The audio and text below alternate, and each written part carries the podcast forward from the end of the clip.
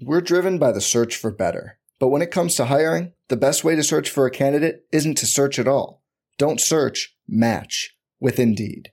Indeed is your matching and hiring platform with over 350 million global monthly visitors, according to Indeed data, and a matching engine that helps you find quality candidates fast. Leveraging over 140 million qualifications and preferences every day, Indeed's matching engine is constantly learning from your preferences. Join more than 3.5 million businesses worldwide that use Indeed to hire great talent fast. And listeners of this show will get a $75 sponsored job credit to get your jobs more visibility at Indeed.com slash BlueWire. Just go to Indeed.com slash BlueWire right now and support our show by saying you heard about Indeed on this podcast.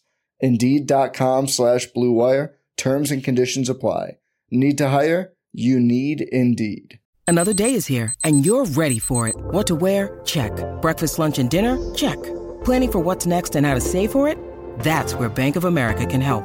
For your financial to-dos, Bank of America has experts ready to help get you closer to your goals. Get started at one of our local financial centers or 24-7 in our mobile banking app. Find a location near you at bankofamerica.com slash talk to us. What would you like the power to do? Mobile banking requires downloading the app and is only available for select devices. Message and data rates may apply. Bank of America and a member FDIC. This podcast episode is brought to you by Coors Light. These days, everything is go, go, go. It's nonstop hustle all the time. Work, friends, family expect you to be on 24 7. Well, sometimes you just need to reach for a Coors Light because it's made to chill. Coors Light is cold lagered, cold filtered, and cold packaged. It's as crisp and refreshing as the Colorado Rockies. It is literally made to chill. Coors Light is the one I choose when I need to unwind. So when you want to hit reset, reach for the beer that's made to chill. Get Coors Light in the new look delivered straight to your door with Drizly or Instacart. Celebrate responsibly. Coors Brewing Company, Golden, Colorado. Hey, we get it. You don't want to be hearing a progressive commercial right now. So let us tell you something you do want to hear. You are intelligent. You make all the right decisions. You were smart before smart was cool, and you made it cool again. You have a wealth of knowledge, and you are so very clever. I bet you already knew I was going to say that, you genius. There, don't you feel better? You'll also feel better when you hear you could save big when you switch to Progressive. But I'm pretty sure you already knew that too. Progressive Casualty Insurance Company and Affiliates. The Madhouse Chicago Hockey Podcast is brought to you by Triple Threat Sports. For all your team outfitting needs, call Chris at 708 478 6090. Merichka's in Crest Hill, family owned and operated since 1933. And Chuck's Southern Comforts Cafe with locations in Burbank and Darien. Visit chuckscafe.com. Let's drop the puck. Welcome to the Madhouse Chicago Hockey Podcast with NBCChicago.com's James Naveau and 670 The Scores hockey guy, Jay Zawaski. Here I Chicago! Welcome into the Madhouse Chicago Hockey Podcast. My name is James Naveau from NBC5 Chicago, and with me, as always, is the one, the only legendary Blackhawks knowledge extraordinaire, Jay Zawaski. Jay, not a lot going on in Blackhawks land. So, what say you we uh, talk about the uh, Stanley Cup final there? Yeah, that sounds good to me. There really is nothing going on in Blackhawks land. Before I knew we were doing this podcast, I reached out to a couple people that typically will give me any information. I said, anything going on right now? And uh, no, not really. Just draft prep, you know, getting ready for the draft, stuff like that getting ready for free agency, but nothing you know really percolating as of now. So it's just kind of quiet. It's a, it's a quiet time of year for the teams that are not in the uh, at least news wise for the teams that are not in the Stanley Cup final. Unlike the NBA, where other teams are in the news all the time despite not playing, especially today. Uh, pretty quiet on the NHL front. So yeah, let's talk about the Stanley Cup final. Uh, just wrapped up. The Washington Capitals tie the series uh, at one game apiece. So they got the uh, what you want when you start a series on the road. You want to get that split. They got it. Uh, much cleaner game tonight. Much better played game tonight. But man, game one was awesome. And I know Yeah. being a being a fan of one of those teams, uh, you know, probably that that that that sucked. Uh, the cry barf die meme is something that became famous during the Blackhawks Stanley Cup runs, and I think the Vegas Golden Knights fans and Washington Capitals fans are ready to adopt that too because that th- both games were very stressful, but game one was just out of control. As a as a fan without a rooting interest, it was just in- insane and awesome to watch. Did you know there was history made tonight in Las Vegas, Jay? I did not know that. Now, the Washington Capitals have become they of all the teams that have ever played in the Stanley Cup final. The Capitals won a game finally. This is their first Stanley Cup final win ever in any game, not a series, a game. There are now only two teams who have appeared in a Stanley Cup final and have not won a game. Can you name those two teams? One is St. Louis, right? That is correct. They are 0 and 12. Okay. Um. Wow, that's crazy. Um. I'll give you a hint. The other team has only been in the Stanley Cup final one time. Okay. Winless in the Cup final. I don't know. I'm stumped. I truly don't know. Uh, they played the Colorado Avalanche in this final. Uh, now I should know it, and I still don't. It is the Florida Panthers. Ah, yes. Are the the Florida Panthers and St. Louis Blues are the only two teams that have played in the Stanley Cup final and not won a game. there you go. Congrats, Washington Capitals. You're out. You're out of a club you had no desire to be in. Yeah, exactly. Well, it's been good, and and you know, as I, I think you and I sort of agree, as these playoffs have gone on, you and I have given our analysis on what we think is going to happen, and I, I don't want to say we've been writing off Vegas, but I've you know I picked against them pretty much every round they were in, um, and they continue to look at even tonight in the loss, they definitely belong, and they can definitely win the Stanley Cup this year. And I think that they are probably the better of the two teams. Um, have you found yourself rooting for one team or the other as we as things kick off here in the in the final? I thought I would have by this point, you know, 120 minutes into the series, but I I still am in this mode where I've got these two competing desires and they are equally strong. One is to see Alex Ovechkin finally hoist the Stanley Cup. I know that a lot of people are like, ah, Ovi, that punk, blah blah blah, for a variety of reasons, but I really do think that it would be a cool thing to see him finally win. And I also think that it would be cool from a historical perspective, obviously, to see Vegas win and to see this market that has so like hugely embraced hockey. I mean, this is a big deal in Las Vegas right now. And it would be fantastic to see them win too. So it's really tough to pick between those two narratives. And I've just kind of allowed myself to kind of sit back and let whatever's going to happen happen. And frankly, it's been two really exciting and really different games, and I've very much been enjoying the hockey that we've seen so far. Yeah, I agree with you. And I thought maybe entering the series, I was rooting for uh, Washington for the same reason you said. I want to see Alex Ovechkin win a cup. He was arguably the best player of this generation. You could say Sidney Crosby. Uh, you could say Alex Ovechkin. Fine, flip a coin. But um, to see as an individual player, I like what Alex Ovechkin brings. He reminds me a lot of the guy that made me fall in love with hockey, and that's Jeremy Roenick with the electrifying goals, the physical play, all that stuff. Yes, I know there were some, I don't want to say off the ice issues, but some unfortunate comments made by Ovechkin back in the day. And I, I'm not excusing them. As you know, we're SJWs. We don't excuse anything. But Big time. um, you know, he's a guy who comes from a different country. He was raised differently. Beliefs are different where he's from. So I'm not I'm not justifying it. I'm not poo pooing it or showing and shoving them away. But I think it's a different standard can be held to people with different upbringings. Anyway, as a hockey player, I think Ovechkin is generationally great, a, a, a once or twice in a lifetime kind of player. So I want to see him win the Stanley Cup. I think of a guy like Dan Marino in hockey and football who was, you know, the best quarterback of his generation, arguably, right? There were a couple other guys you could mention, but he was right there and he never won it. And that's sort of the only thing you ever hear about Dan Marino is, yeah, he never won a Super Bowl. It shouldn't be that way. And it shouldn't be that way for Alex Ovechkin either. So I'd like to see him win. At the same time, if Vegas wins this thing, I, I'm it's gonna be hard for me to not have a smile on my face as I'm watching them lift the Stanley Cup. It would be incredibly cool for that to happen. And I want to get into this a little bit. a lot of people talking about like are the Knights good or bad for hockey? Does it help or hurt the sport? That blah blah blah. I I don't think there's any way it hurts the sport. I don't think anyone is saying like I was on the fence about hockey. Now I'm not watching because an expansion team won. I, I think it can only be a positive. Chances are it's probably neither.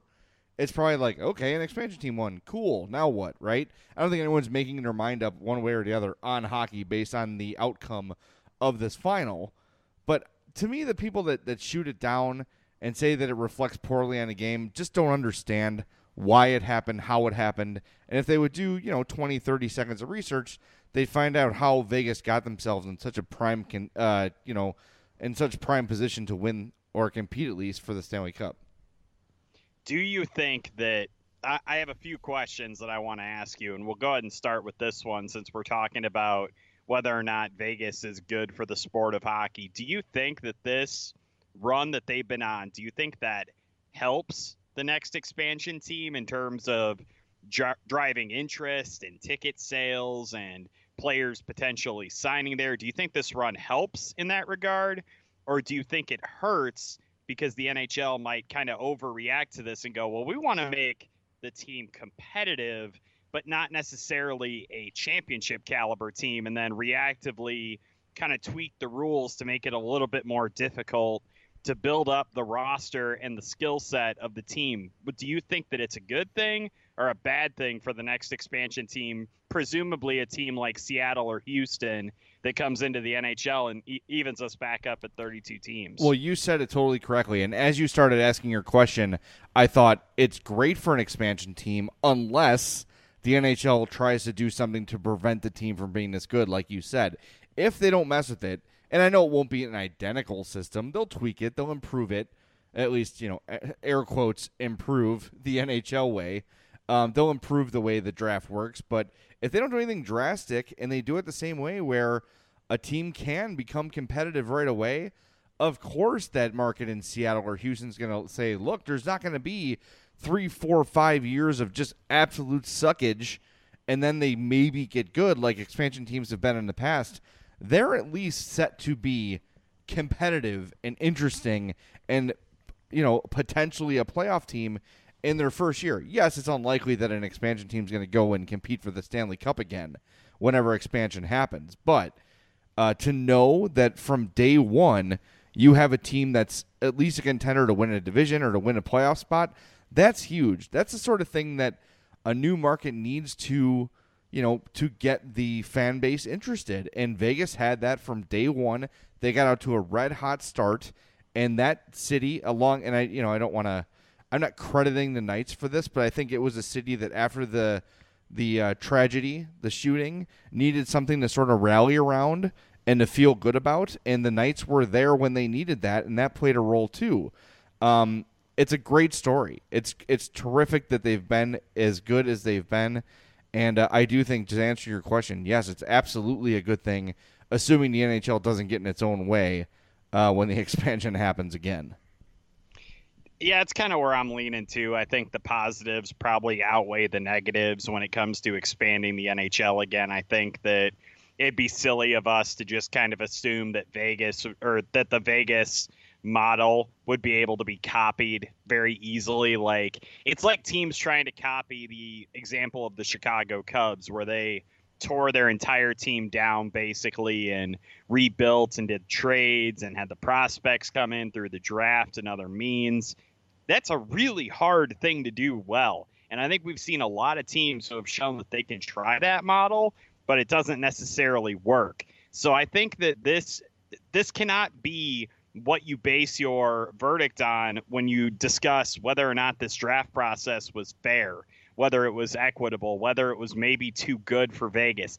I think that they played the system so perfectly. I don't think another team is just going to be able to duplicate that and to do it again. Like, I just think that George McPhee and his team did such a good job of getting teams to basically give them assets that they wanted anyway and then give them more assets on top of it and it just amuses me to no end that this team has so many draft picks and so much cap space. It's nuts. Even if they don't win the cup this year, all they're going to do is reload again for next season and they can target top free agents and they can do all of these things because they have an incredible amount of assets to work with and an incredible amount of money to work with. I think that Vegas cannot be the well they screwed this up. No, Vegas played it perfectly and kudos to them and I think I still think that this entire expansion draft process ended up being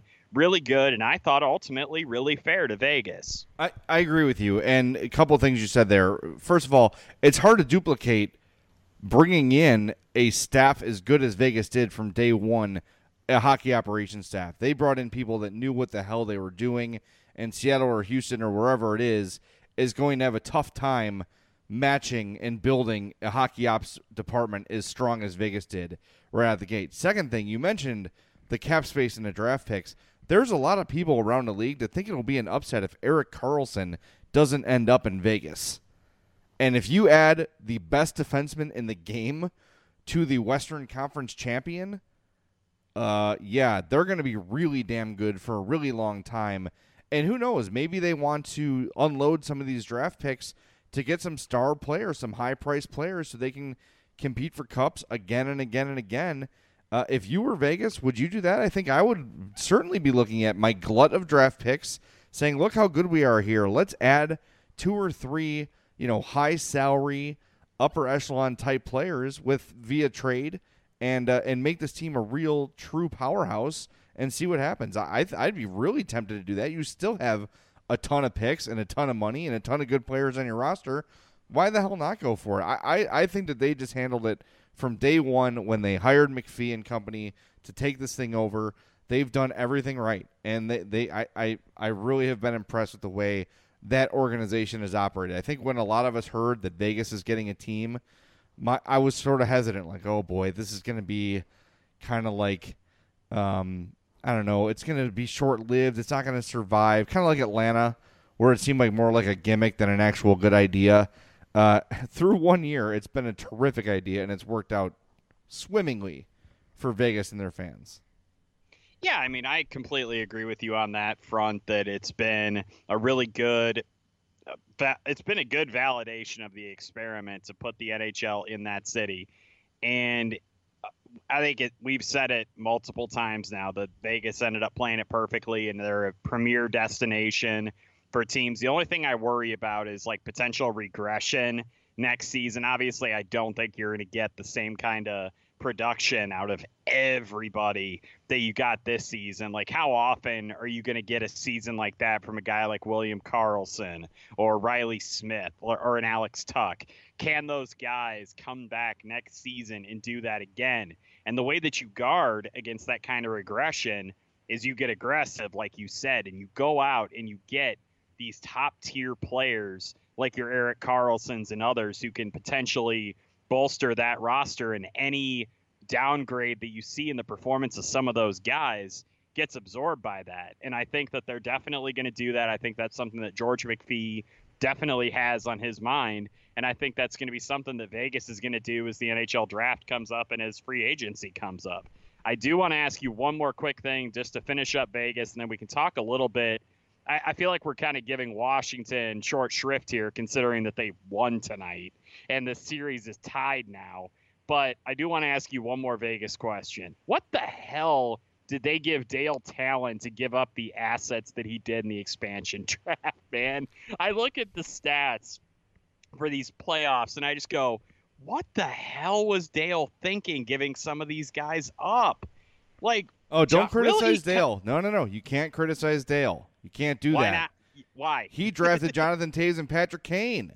Oh, Those were hard decisions he made. Stan Bowman, my friend, he didn't do anything. It was all Dale Tallon. That's right. It wasn't. It wasn't Dale Tallon who gave up Gerard Gallant. That wasn't him. Oh, he gave up Dale. He gave him up. He gave up Jonathan Marchessault. He gave up Reilly Smith. The reason I ask this question, just in case our listeners are not as uh, in tune with Vegas's stats as I happen to be, their top two scorers in the NHL playoffs both came from Florida. Jonathan Marchessault and Reilly Smith. Well, Smith surprised me. Marchessault, though, was a good player in Florida. I was surprised to see him uh, left exposed by the Panthers, but yeah, you know, what are you going to do? That's uh, Uncle Dale knows what he's doing. Do not besmirch the name of Dale of the flawless one, Dale Tallon. you cannot. You cannot do that, James. I will not allow it on this here podcast. But you mentioned the offseason. It's going to be really intriguing for Hawks fans uh, and for Vegas fans. I think I, I don't know. I, I'm really curious as to what the Hawks are going to do. I wonder if the longer cooling off period uh, for Stan Bowman is going to play a role here at all. We'll get into that though as the summer goes on. Uh, we're going to take our first time out. We're going to get back to the Stanley Cup final and some other things before we get to your emails as well. We want to tell you that that segment was brought to you by our friends at Triple Threat Sports. It's softball season. It's summer baseball season. I've seen kickball leagues all over town. Your team needs to be outfitted. Your team needs to look good out there in the field. Give Chris a call at Triple Threat Sports. He'll help you design the logo, the fit, whatever sort of uh, level of jersey you want. If you want something like a major league quality jersey, fine. You want a T-shirt, they'll make that look great too. Whatever you need, Triple Threat Sports will hook you up. So give them a call 708-478-6090 or email Chris at triplethreatsports.com. Triple Threat Sports, if you can wear it, they can make it. We'll be right back with more on the Madhouse Chicago Hockey Podcast. The Madhouse Chicago Hockey Podcast is also brought to you by our friends at Merichka's. Family owned and operated since 1933, 604 Theodore Street in Crest Hill. Go say hi to Joe and all of our friends there. If you've never been to Merichka's, the first thing you're going to want to do is order the Poor Boy. They are famous for their Poor Boy sandwich, and with good reason. It is absolutely outstanding. One of the best sandwiches you will ever experience in your dining life. Not only do they have great poor boys, they got great burgers, chops, seafood, everything prepared on site. The twice baked potato is outstanding. Everything at Merichka's is delicious. And if you're just thirsty, they've got a full craft menu with a beautiful wooden bar. Uh, love the look of the bar at Merichka's and everything there. You know, it's a place that's run with love, that's run with care, and it's uh, run with pride. And it's a place you'd be proud to take your friends and family out for a great dinner. So go visit our friends at Merichka, 604 Theodore Street in Crest Hill. Close only on Christmas, Easter, the 4th of July, and Thanksgiving. So go visit Merichka's. Check them out at merichkas.com or on Facebook at facebook.com slash Merichkas. That's M E R I C H K A S. Oh, man. See, this is what we call in the business a really good segue opportunity because not only did we give you a lot of stuff in the first part of this show to kind of chew on, i.e., Merichka's delicious food, but we also brought up the great folks at Triple Threat Sports who make jerseys, and that's incredibly appropriate because third jerseys will be back this coming NHL season. After a year away after the switch to Adidas, they will be bringing back third jerseys. Now, we have not heard confirmed yet that the Blackhawks are going to have a third jersey or not. If they do, Jay, do you think they just go with the simple black jersey like they used to do, or do you think they try something different? Uh, it's a good question. I, I whatever they do, I want them just to avoid the Pollyanna collar. So I'm going to put my vote in for the Winter Classic style jersey that was their third most recently, because it would just have, in my opinion, probably just a solid black collar I want Mm-hmm. to avoid the uh, Little Orphan Annie Pollyanna look if possible. Um, I think those black jerseys, I loved them at the time, but they've they haven't aged well. I think they look very dated, and maybe it's because I associate those jerseys with an era gone by. Um, but to me, they just don't look very modern. So if I'm voting for a third that we've already seen before, obviously the first would be the barber pole jersey. I love those. They've never brought those back for whatever reason. But if it's not that, I'll go for the winter classic style, um, which I've always really liked. It looks super classy. There's not too much going on. Uh, so that would be my probably most realistic vote. How about you? I'm going to say no to the third because I think that they're probably just going to stick with the plain black, and I don't want them to do that. I would say that if I was in charge of the Blackhawks jersey department, I would simply settle for getting rid of the stupid collar, and that would be that. Honestly, like I would consider my off season a success if I just said, you know what, forget that collar. Third jersey, don't really need it. The red jersey looks great on its own. The white jersey, criminally underrated because everyone always talks about the the red jersey and how great it looks. I love the Blackhawks white jersey, man. I think it is a classic, excellent look, and I would definitely be okay if they just got rid of the collar and just kept the two. Yeah, I agree with you. I prefer the original two. I do wish the NHL would switch back to white jerseys at home. I'm not going to die on that hill. It doesn't really upset me. But when I started loving hockey, the Hawks wore the white jerseys at home, and I thought it really looked great. I think if you look at the white jersey in detail, the red trim on the numbers just looks so awesome and so sharp. And I just think the white jersey is, is a beautiful, beautiful jersey, and I miss seeing it at the United Center. But again, I'm not gonna. I mean, the red one's awesome too. I'm not sure. like you know. Um, I I'm I'm all for it. Just just do two. I don't I don't really need when you have two jerseys as perfect as the Hawks wear. You don't really need a third. I'm sure they'll do it because why not? It's something else you can sell. It's something else you can market. Uh, I don't know. I, I just I couldn't care less if it comes back or not. To be honest with you, bring it back. Cool. Don't. I'm cool too. Um, but I think they will, and I do hope that if they do, it's not just the uh, rehashed black what they were in the uh, early 2000s. Wasn't a huge fan. What if what if they had the Stadium Series style design? Obviously not with like the reflective Indian head crest, but I thought that jersey popped pretty well with the different kind of subtle accents to it and the striping. I thought that that one actually looked pretty darn good. Yeah, the striping was. Are you talking about the uh, the black one? Yeah, I'm talking about the one they wore at uh, Soldier Field in 2014. Yeah, I don't know if Adidas is going to change the lines. You know what I mean? Like, are they going to tweak their lines for the thirds? Maybe they will. I did like those better than the blacks they wore in the 2000s. The Winter Mhm. Classic ones I loved were the the two white versions they were, not the ultra modern ones with the stars, but the ones with the old school Native American on them. They were just very classic Hawks jerseys. They had like the lowered tomahawks on the sleeves. Right. I thought those looked great, just like classic old school looking Hawks jersey. But um, yeah, I would. Yep. I, I didn't hate the Stadium Series one, the black one you're talking about. I, I would, uh, but like you said, eliminate the chrome part of it. That was awful. But the rest yeah, of it that wasn't good. a great idea. Just don't overdo it. You know, just don't uh, overthink it. And I wonder if they can fix what got jacked up on the collars. Like, will they? Do you think they'll actually like acknowledge, like, okay, this looks bad? Because Montreal wasn't happy with it too. They had sort of were stuck in the same situation. So I wonder if they're gonna like listen to the fans and say, okay, oversight. Let's you know trim. I think all they really need to do is take the part that like meets at the crest, the logo right there on the chest, and just move it back to like the collarbone area, so it doesn't Yeah. go all the way down. And I think you solve the problem. Yeah, I would agree with that. I think it would definitely give a better look to the collar if they just did that. I'd be, you know what? If that's all they want to do, they want to keep the rest of the collar intact. I'll accept that as long as they fix that bit of it. I think that that interruption of the continuity of the collar just, I Yeah. hated it. I'm sure we've bored our listeners to death talking about jerseys. Do we want to go back to talking about the Stanley Cup final? Well, yeah, and again, like any of the stuff we talk about, feel free to hit us up via email, madhousepod at gmail.com. We always like to hear your guys' thoughts, even if we don't get to read every single one of them on the air, on the podcast. I do review them and see what you guys say. Sometimes I take the time to respond if there's a direct question in there. So feel free, any the jerseys, whatever, uh, write us, talk to us about it. We'd love to hear back from you guys.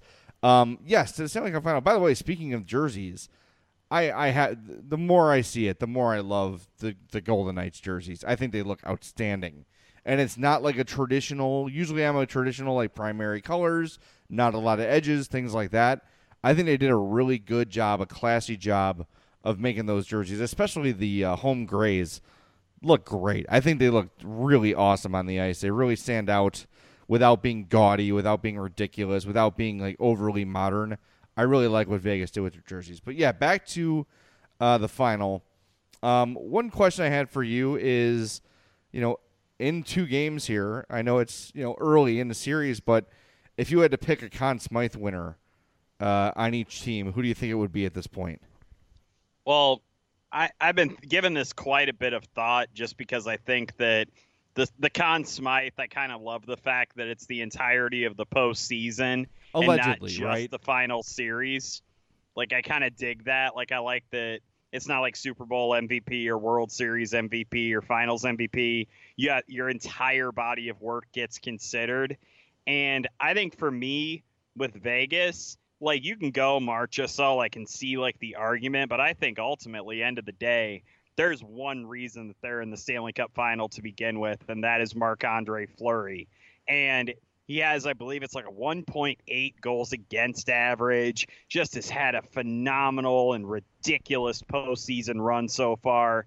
And out of all the guys on the team, I know it's an easy thing to say that the goalie kind of carries you at times, but he has been just out of this world good throughout the season and then into the postseason. Like he's been just a joy to watch, and it's been so great seeing this resurgence from him in the desert with Vegas. It's just it's been fantastic. And on the other side of the ice, you got to give it up for Braden Holtby, man. That guy was not the starting goaltender coming into the postseason, and he has taken that job back and he has run with it in the playoffs. Has a 2.20 goals against average this postseason.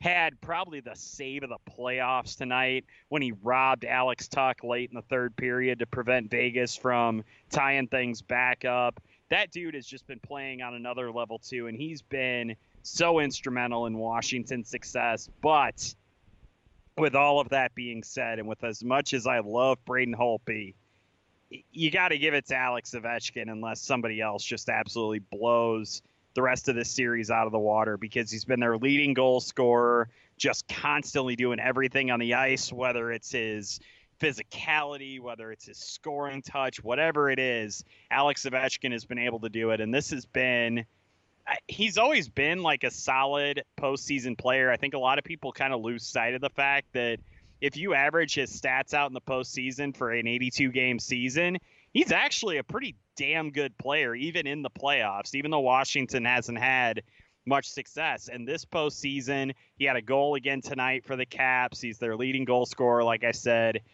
I, I feel like this is kind of one of those things where unless Braden Holtby pitches three straight shutouts to lead Washington to this championship, I think you got to give that award to Alex Ovechkin. Yeah, I agree with you on both fronts. I think that uh, Marc Andre Fleury is for sure. If Vegas wins it, he's the guy. And even though by the time it's all said and done, Braden Holtby might deserve it. I think unless Alex Ovechkin absolutely falls off the map here in the Stanley Cup final, he's going to win it. They're going to find every way they can to give it to Alex Ovechkin if the Caps win. Um, those things sort of matter. The storylines matter. They play a role. I think we saw Patrick Kane win one when Corey Crawford probably deserved it, right? Um, I and he even he said it as well. Right. I think you could see a similar thing with Alex Ovechkin this year, um, barring uh, a you know someone scoring you know six or seven goals in the final, and it becomes inevitable that you have to give it to that player. I think it's Ovechkin's to lose. I think it's Fleury's to lose and I don't think there's really, I don't think there's anyone really close uh, on the Vegas side. I think that when you look at the whole picture, like you said, of the playoffs, I think the Fleury is for sure the reason there as far as their, you know, it, it, the reason they've gone as far as they have, and uh, he will be. Uh, if Vegas wins the cup, he will be the one that, that earns it and wins it, and I think everyone will be pretty satisfied with that result.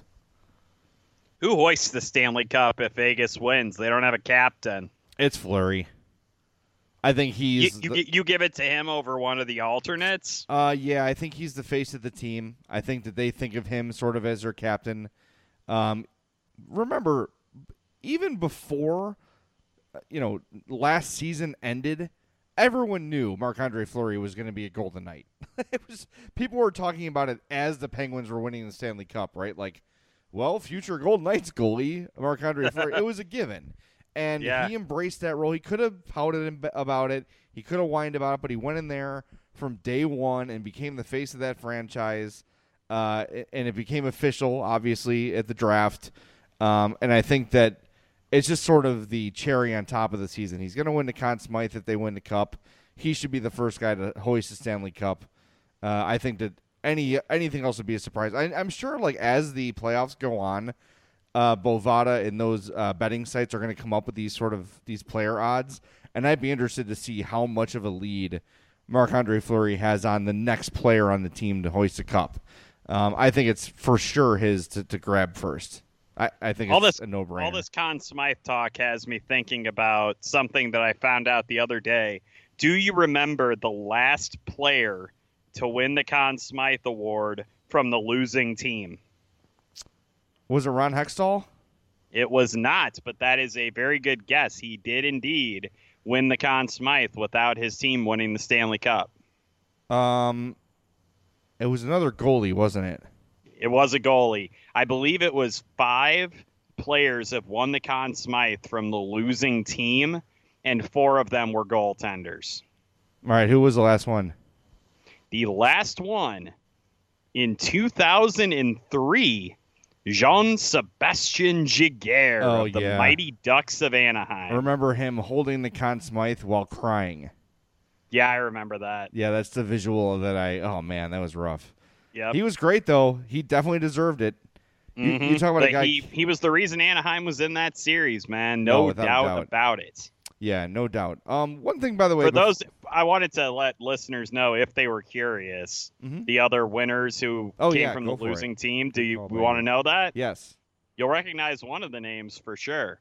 go for it. Roger Crozier from the Crozier from the Detroit Red Wings Mhm. in 1966. 1968, St. Louis Blues goaltender Glenn Hall. Yep, I know him. I've heard of him. Yep. Reggie Leach, the only non goaltender to win for the losing team, won it with the Flyers in 1976. And as you have already brought up, Ron Hextall of the Philadelphia Flyers won in t- 1987. Wow. Jeez, that's boy, 30 years ago. Boy, I remember that kind of vividly. And I'm old. Okay, one more thing I wanted to get to. We had a question about this on Twitter yesterday, actually, and we got into it a little bit. Um, I I should have held it, but my phone died. I can't find the tweet. Um, do we feel that penalties should be called differently in the playoffs? Um, and you and I both answered it. And my philosophy has always kind of been if a penalty is a penalty, it's a penalty, right? Like, I don't care if it's October or June. If a guy hooks a guy down, it should be a hooking call. I think you should call the game consistently. That said, I know that's not realistic. I know that's not how the game works. So, really, what I want to see, and I've not seen it this series, there's been a ton of wishy washy, it's a penalty for this guy and not for this guy sort of things. Whatever you're going to do, if you're going to swallow the whistle and let them play, do that for the entire series. Don't do it for one game. Don't do it for one period. If you're going to do, you know, prison rules hockey, cool. I'm I'm here for it, but you've got to call it consistently because if you start to be unbalanced with it, like we saw it tonight, a cross check here, penalty, a cross check here, no penalty when they're almost identical plays. Either call it straight up or swallow the whistle, but it can't be both. That's what frustrates me, and I think what frustrates fans more than anything is the inconsistency. I would agree with that. I think that I think what I ended up settling on was that I felt like in the postseason, especially, you should kind of let some of the tickier tack stuff go. Like it has to be blatant obstruction to call it an interference penalty in the playoffs. I think that you have to kind of let some of the stick checking calls go unless it's a pretty blatant cross check. I hate the slashing the stick. If it breaks, it's automatically a penalty. I feel like sometimes it's just like, dude, you had a weak ass grip on your stick and it got knocked out of your hand. Boo freaking who. But I think outside of that, I think you basically should call the game the same the entire way based on the fact that the guys have played the entire year under these rules. You don't want to really change them that much. And I get it. Officials don't want to dictate what happens in a game, and you can do that if you either call too many penalties or too few. But I still think your best bet is just consistency no matter what, whether it's consistency in a series or consistency with what you've called all season long. I think that's all the players want, and I think that's all that fans should really, you know, demand and request too. All right, buddy, you ready to do some emails? Let's get at it. Let's do it. Email the guys at madhousepod at gmail.com or follow them on Twitter at madhousepod. The email segment, as always, is brought to you by our friends at, at Chuck's. what? Well, good good job, Jay. I just started thinking Man, about that was food some good reading, my talk. friend. Yes, it's it's always brought to you by our friends at Chuck's Southern Comforts Cafe with locations in Burbank and Darien. Visit chuckscafe.com for specials, for location information, all that good stuff. Chuck's is awesome. Uh, I say it every week. If they're if you like food, you'll find something that you love at Chuck's. They've got barbecue. They've got Mexican. They've got Cajun. They've got just your basic burgers and wings, uh, American fare, pub food, whatever you want to call it. Uh, incredible desserts, incredible soups. Everything there is great. You'll find something for everyone at Chuck's. So check them out, chuckscafe.com. And uh, make sure when you're there, you visit their bar. It is loaded with craft beers, 120 beers to be exact at a time, at least that many. Uh, you will not, you if there's a beer you like, chances are Chuck's has it. So make sure you go there, eat the food, check out the bar. You'll have a great time at Chuck's Southern Comforts Cafe. Again, chuckscafe.com, Burbank, Darien. Go there, do it. First email comes from our friend Jason Mills. Last podcast, we talked about our all D bag team, as you may recall. And Ah. Jason immediately took issue with us not uh, adding a couple guys. We forgot Claude Lemieux. We forgot Sean Avery. Two big oversights on our part. Uh, oh man, in- Sean Avery, I feel awful about. Yeah, in our, in fairness, we do not pre-screen these questions, so things become you know uh, we have to react in real time, so we don't have time to like really make sure we think of everyone in history. But Lemieux and Avery, giant oversights. We suck. We should be fired from our own podcast. Yeah, I agree. Let's let's go ahead and have uh, that listener be the new host. All right. Alex B says hello, Jay and James. How are you guys doing? He actually said James first, but I read it backwards. Sorry. Uh, do you guys see the Hawks trying to package the two first rounders to move up, maybe fifth or sixth, or staying put at eighth? And who should the Hawks draft? Um, those are good questions. Last podcast we mentioned how um, they're probably going to look best available, and r- probably predictably at eight, the best available player will be a defenseman. That said, uh, they do really love Brady Tkachuk. If he's there at eight, they will take him, assuming nothing major changes with him from now until the draft. Um, I think the best available is probably the best way to go. Uh, they have a lot of needs. Um, I, best available defenseman is what I meant to say. Um, they have a lot of needs, but D is the one organizationally where they're really, really shallow. Um, so I'd like to see them address wh- whoever they find, whoever they think is the best or maybe the most ready defenseman, take him and run. I, even if Tkachuk's there, I say, okay, great, fine. Maybe he turns out to be a star for somewhere else, but the Hawks need defensemen, and uh, I want to see them address that in, in the draft. Maybe they trade up, maybe they don't, whatever, uh, but it needs to be addressed. I don't think they need to trade up necessarily to get a guy that can potentially make an impact in, in a year or two. I feel like everybody pretty much can already pencil in Rasmus Dahlin going to the Buffalo Sabres at number one.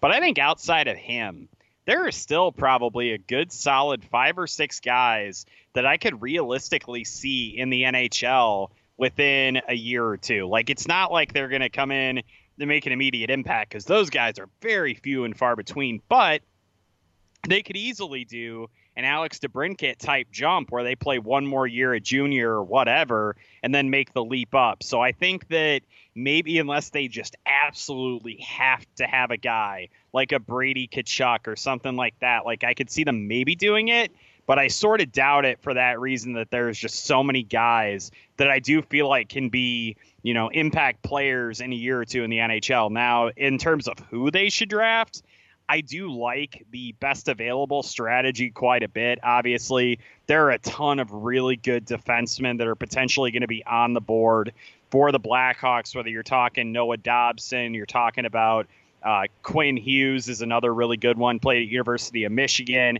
had three assists in the World Junior Championship. There's two guys right now that I've been watching a little bit of tape on, and I'm actually really digging the way that they play. It's London defenseman Evan Bouchard, who had 25 goals this season on the blue line for London. Just an incredibly dynamic player on the back end. And I know that that league in particular, just they get a ton of offense. I get it, whatever. He's still awesome, still very fun to watch.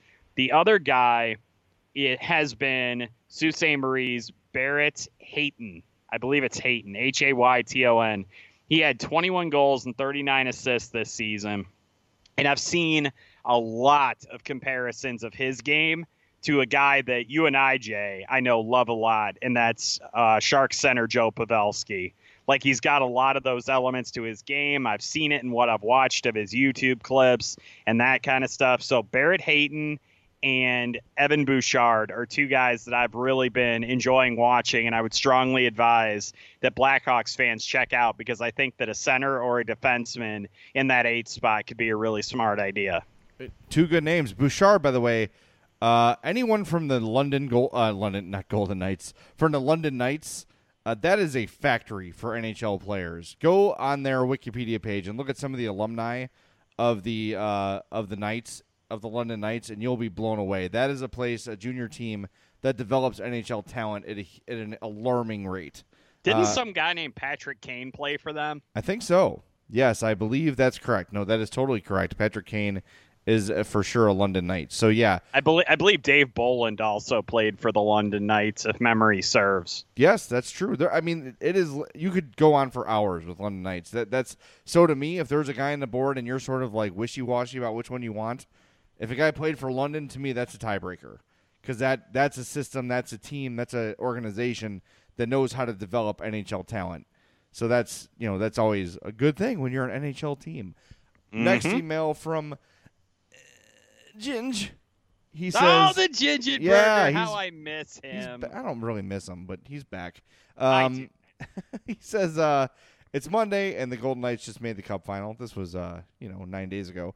He says I preface this question this way because I assume it'll be a month before you get this. Anyway, with the Golden Knights making the Cup final without a true superstar, is it possible that it's better to have a deep team instead of a top-heavy team like the Hawks? Could it be better for the team to do the unthinkable and trade away top salaried guys for two or three people? Your favorite emailer of all time, Ginge. This is the How question. often does it happen that a superstar isn't on the cup-winning team? See- How often does that happen? I know, it, but what we've seen in sports, especially over the last 10, 15 years, is as soon as a team wins a championship, doing something a little bit differently than other teams did, you see everyone start to copy that, right? Everyone's like, oh, we got to do it like that. That's how it works. Look, the Blackhawks won Stanley Cups because of their depth. Yes, Jonathan Toews and Patrick Kane and Duncan Keith and all those guys were great, but they don't win Stanley Cups without Niklas Hjalmarsson and Dave Bolland and Bryan Bickell and Dustin Byfuglien and uh, you know Johnny Oduya and all those guys who had incredible playoffs that were like second tier, third tier guys on the team. That was depth. That's what was the difference between those teams and the Hawks team we saw this year and last year. That four lines and three pairs that you can roll out with total confidence. That's what the Knights have. And yeah, while they don't have a Sidney Crosby, Jonathan Toews type player on their team, I think I've said it several times on this podcast. They've got four second lines and they've got three second pairings. And that's tough to beat, right? When you've got every player on your team you can trust to be on the ice. That that is depth, and that's what wins championships. Whether or not there's there's star players on that team, there, this is not the NBA where one star player can carry you to a championship or two star players can carry you. You need a strong supporting cast in hockey, and uh, that is what Vegas. That's how Vegas is doing it, and quite frankly, it's how the Capitals are doing it too. Well, I mean, the Capitals do have a couple of pretty good superstars. Of man. course. it's not like they are just like depth city over there. I mean, they do have that Alex Ovechkin guy. They do have Nick Backstrom. They do have Evgeny Kuznetsov. Right, but my point is that even with those guys, that's not enough to win a championship. They Right. need the Jay Beagles and the uh, Brooks Orpik and those sort of those guys that are not top tier players to play important minutes and do important things for the team. Without them, they're not a championship team. That's all I'm saying. Of course, stars Fair are. enough. I think stars are a good thing. But Ginger's question of are teams going to start trading their stars for depth? I wouldn't be surprised to see a team or two try that. Because, like I said, sports are copycat. And some team might look at that and say, you know what, we've got this really great player, but we could have two really good players for his salary. So, Right. interesting thing to keep an eye on. and like I said earlier, like just because it worked for one team doesn't necessarily mean it's going to work for somebody else. And I, I'll go ahead and I'll say that again about this instance because once again, I feel like it's appropriate to do so. Yep, totally agree. Um, next email, he says, uh, oops, sorry, I lost it here. Uh, with the Western, this is from Eric in Hinsdale. He says, with the Western Conference Finals on TV, I'm reminded of the Blackhawks' 2014 loss to the Kings. As much as I think of their three cup seasons, 24 eats at me as the one that got away. Do you guys feel the same? I will speak for myself. Absolutely. Oh, yeah. And I think I made the joke about Joel Quenneville at the time. It was like, two cups, yep, should be three. They should have won the cup that year. There were a lot of personnel decisions during that playoff run that just drove me crazy. Uh, Brandon Bollig being in the lineup every night, not every night, but most nights to play two, three minutes to have some sort of presence that was total BS, while better players were on the bench not playing. Um, and of course, they lose in overtime of Game Seven. Uh, that one did get away, and that one still stings to me. That one, ugh, it felt like they should have won. They blew multiple leads in that Game Seven, and uh, yeah, that one for sure is the one that got away. And, and I think everybody knew whoever won that Western Conference Final was going to go on and pace the Rangers, and that's exactly Yep. what the Kings did. I, I would agree with that. I definitely think that uh, the 2014 Cup, I do think a lot about because I really do think that the Blackhawks should have beaten the Kings and they absolutely would have decimated the Rangers if they had played in the Cup final. And we'd be talking about a team that had won potentially three straight Cups if they had gone on to win that. And I think that obviously we can always argue also that they may not have won the third cup if they'd won that second one maybe they would have you know not had that quite fire in their belly to go back in and win again like they did in 2015 but man i do think about that 2014 run quite a bit Yeah, it's hard not to, man. It's just it felt like again they were the best team in the West, and it was uh, it was just that one sucks. That one stings. But you know what makes it feel better? The other three, yep three three cups is pretty good not bad, my friend. Let's do it again soon. All right, well that's going to do it for this edition of the Madhouse Chicago Hockey Podcast. Thanks for sticking with us uh, throughout the playoffs. Here, we will have a lot of Hawks news coming up in the next couple weeks with the draft, with free agency, all that good stuff. Remember, the uh, transaction season begins hot and heavy right around the draft. So, uh, what first, second week of, uh, uh, or second or third week of June, you'll start to see some things falling. Even if they're not happening, you'll see a lot of rumors. So it's going to be an interesting time very soon in Blackhawks land. But until then, enjoy the Stanley Cup final. Go Caps, go Knights, go whoever. Just make sure it stays as entertaining as it's been through two games. For my partner James Neveau, I'm Jay Zawaski. Thanks for listening to the Madhouse Chicago Hockey Podcast, which has been brought to you by Triple Threat Sports. For all your team outfitting needs, call Chris at 708 478 6090. Merichka's in Crest Hill, family owned and operated since 1933, and Chuck's Southern Comforts Cafe with locations in Burbank and Darien. Visit chuckscafe.com. We'll talk to you next time on the Madhouse Chicago Hockey Podcast.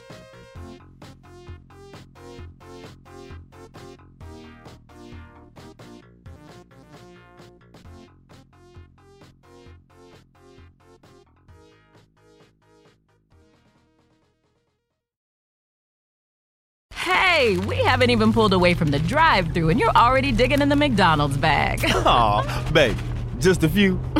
All right. I guess I can't blame you. Pass me some too. The smells too good to get it all the way home meal. There's a meal for every moment at McDonald's. And now your favorite spicy chicken McNuggets are back. Get a six-piece, spicy or classic for just two bucks, only at McDonald's. Price and participation may vary. Cannot be combined with any other offer or combo meal. Behind every company, there's a time tested engine keeping it moving. By earning your accounting degree online from Grand Canyon University, you could advance your career by identifying business efficiencies and building business models. Become a core team member by keeping business on budget and on track to success. What do you think accounting careers look like? GCU offers over 175 high quality online programs like this one. Find your purpose at Grand Canyon University. Visit gcu.edu. For the ones who get going when the going gets tough, and the ones who know we're tougher together. For the Pathfinders breaking new ground, Grainger offers supplies and solutions for every industry, as well as fast access to experts and 24 7 customer support. Because we know you have people depending on you. so you can always depend on us. Call, clickgranger.com, or just stop by. Grainger, for the ones who get it done. We're driven by the search for better. But when it comes to hiring, the best way to search for a candidate isn't to search at all. Don't search, match with Indeed. Indeed is your matching and hiring platform with over 350 million global monthly visitors, according to Indeed data, and a matching engine that helps you find quality candidates fast. Leveraging over 140 million qualifications and preferences every day, Indeed's matching engine is constantly learning from your preferences. Join more than 3.5 million businesses worldwide that use Indeed to hire great talent fast. And listeners of this show will get a $75 sponsored job credit to get your jobs more visibility at Indeed.com slash BlueWire. Just go to Indeed.com slash BlueWire right now and support our show by saying you heard about Indeed on this podcast. Indeed.com slash BlueWire. Terms and conditions apply. Need to hire? You need Indeed.